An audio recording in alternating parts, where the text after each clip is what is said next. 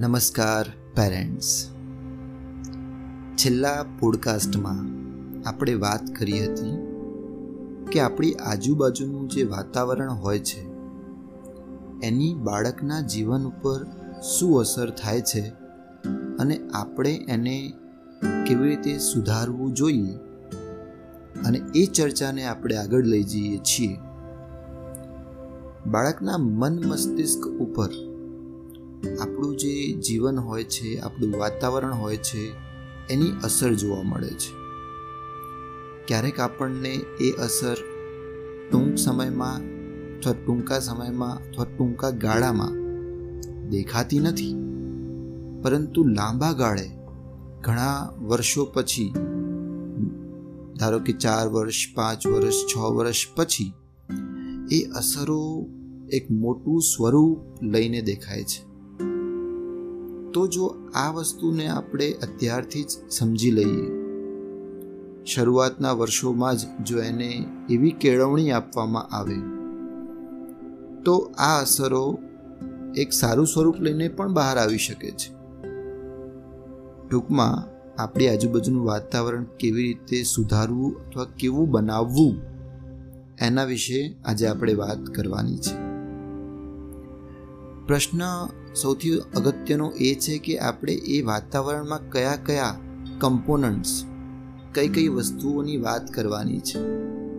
આમ તો એ વાતાવરણ ઘણા બધા પરિબળોને લઈને બનતું હોય છે ને? તો શું આપણે બધા પરિબળો વિશે વાત કરવાના છીએ? આપણે ઘણા બધા એવા પરિબળો વિશે વાત કરવાના છીએ કે જેની અસર બાળકના મન મસ્તિષ્ક ઉપર, ટૂંકા ગાળા અથવા લાંબા ગાળા સુધી જોવા મળે છે. અને એને જ આપણે કંટ્રોલમાં લેવા માટે આ પ્રયત્ન કરી રહ્યા છીએ. સૌ પ્રથમ આપણે વાત કરવાની છે આપણી, આપણા સ્વભાવની.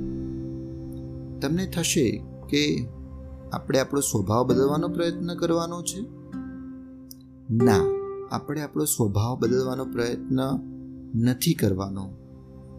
પરંતુ જો ખરેખર આપણે આપણા બાળકને બેસ્ટ પર્સન સૌથી સારા વ્યક્તિ તરીકે જો એનો ઉછેર કરવો હોય, તો સ્વભાવમાં સંપૂર્ણ બદલાવની જરૂર નથી.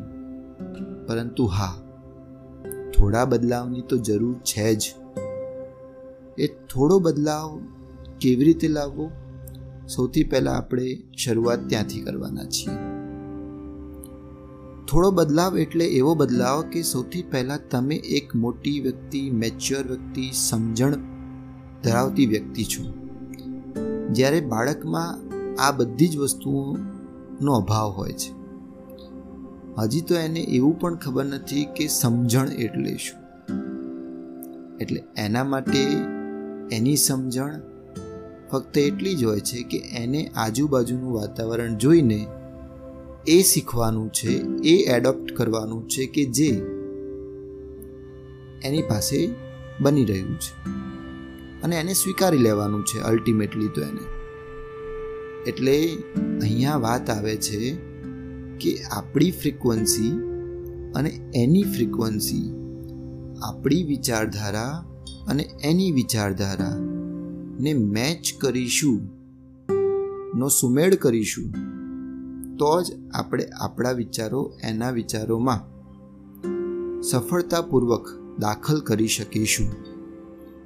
હવે આ ઘટનાને કાર્ય રૂપી આગળ વધારવા માટે આપણે શું કરવું જોઈએ? સૌથી પહેલાં તો તમે જ્યારે બાળક સાથે હોવ, ત્યારે તમે એક મોટી વ્યક્તિ છો અને એવી રીતે જો તમારું વર્તન રાખશો તો એ બાળક તમને એવી રીતે જ જોશે કે જીવન તો આવવું જ હોય અને એ એના બાળપણનો આનંદ લેવાનું કદાચ તમારી જોડેથી નહીં શીખી શકે.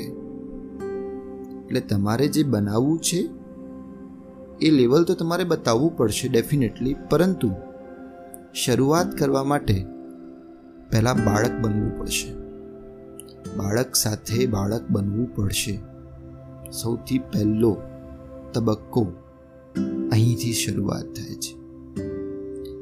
શું સાબિતી છે કે બાળક સાથે બાળક બનવાથી જ સારા સંસ્કારોનું સિંચન થશે?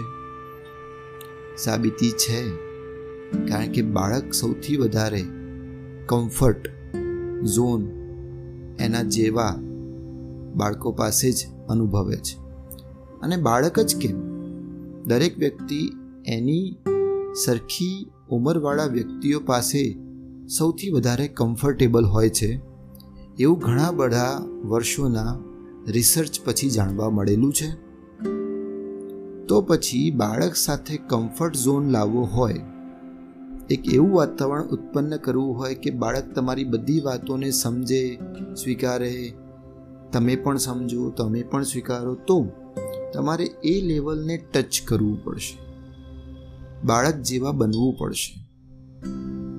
સ્પેશિયલી ત્યારે બાળક જેવા બનવું પડશે જ્યારે તમે ખરેખર એને કંઈક શીખવાડવા માંગતા હો. અને મોટા ભાગે અહીંયા જ ભૂલ થઈ જાય છે. જ્યારે આપણે બાળકને કંઈક શીખવાડવા માંગીએ છીએ ત્યારે આપણે મોટા બની જઈએ છીએ. પણ હકીકતમાં જો આનથી વિપરીત કરવામાં આવે કે બાળકને જો કંઈ શીખવાડવું હોય તો બાળક જેવા બની જવામાં વધારે આનંદ છે અને વધારે સરળતાપૂર્વક આપણે એને શીખવાડી શકીએ છીએ. એક ઉદાહરણ આપું. એક નાનું બાળક છે જે મે બી બેથી ત્રણ વર્ષની ઉંમરનું છે. એને જો એના જેવું કોઈ બાળક એની પાસે મળી જાય અને ક્યારેક તમે એને ઓબ્ઝર્વ કર્યું હોય તો એ બંનેની વાતો, એ બંનેની રમતો એ બંનેનું એક્સેપ્ટન્સ એકબીજા માટેનું ખૂબ જ વધારે હોય છે. તમે જોતા હશો કે જો એક નાનકડું બાળક કોઈ ચમચી સ્પૂન વડે રમતું હોય, તો બીજું બાળક તરત જ સ્પૂન લઈ આવશે, ચમચી લઈ આવશે અને એ પણ એવી જ રમત રમવા માંડશે.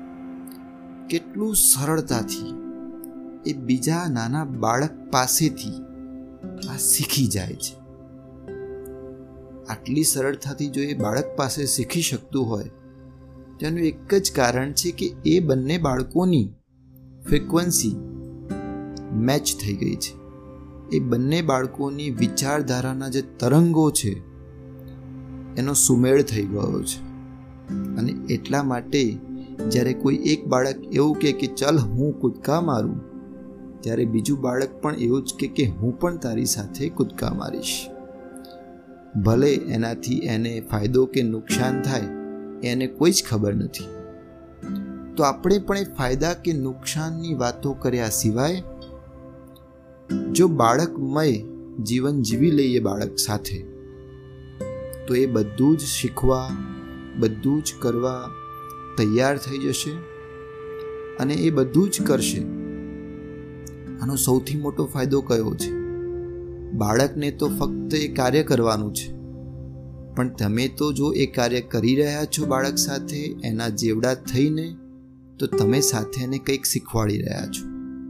એટલે બાળકને હજી પણ ખબર નથી કે એ કંઈક શીખી રહ્યું છે. પણ તમે તો એને ખરેખર શીખવાડી રહ્યા છો. પણ શીખવાડવાની જે રીત છે, એ મોટા થઈને તો કરવામાં આવશે અને જો બાળક થઈને કરવામાં આવશે તો આ બંને વચ્ચે એક આસમાન જમીનનો તફાવત જોવા મળશે. હું બાળક સાથે બધું જ કામ કરાવી શકું છું જો હું બાળક બની જાઉં.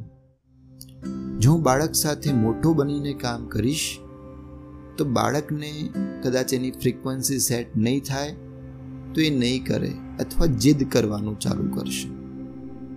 આ જીદનો કમ્પોનન્ટ બી ખૂબ જ મોટો છે, જેને આપણે આવનારા એપિસોડ્સમાં વાતચીતમાં લેવાના છીએ. પરંતુ આપણે હજી શરૂઆત કરી રહ્યા છીએ. તો શરૂઆતમાં તો આપણે એવું શીખવાનું છે કે બાળક જોડે બાળક બની જવામાં ખૂબ જ ડાયાપણું છે. અને જો એવું કરી લઈએ અને પછી તમે એ બધી જ આદતોને એક બાળક બનીને બીજા બાળકને શીખવાડશો, તો એના બે ફાયદા થશે. સૌથી પહેલો અને ખૂબ જ મહત્વનો ફાયદો, તમે તમારા બાળકના મિત્ર બની જશો. તમે માતા પિતા તો છો જ, પણ તમે તમારા બાળકના મિત્ર બની જશો. અને બીજો ફાયદો કે તમે જે પણ સંસ્કારોનું સિંચન કરવા માંગો છો, એ બધા જ સંસ્કારોનું સિંચન ખૂબ જ સરળતાપૂર્વક તમારા બાળકમાં થઈ જશે. તો આજના એપિસોડમાં આપણે બાળક બની જઈએ, એ વાતને ધ્યાનમાં દોરીએ. આઈ થિંક મારી આ વાત ખૂબ જ સરળતાપૂર્વક મેં સમજાવી છે અને ખૂબ જ સરળતાપૂર્વક તમે સમજ્યા છો. એને લઈને આપણે આગળ પણ વાતો કરીશું. Thank you for listening this podcast all the best bye bye everyone see you soon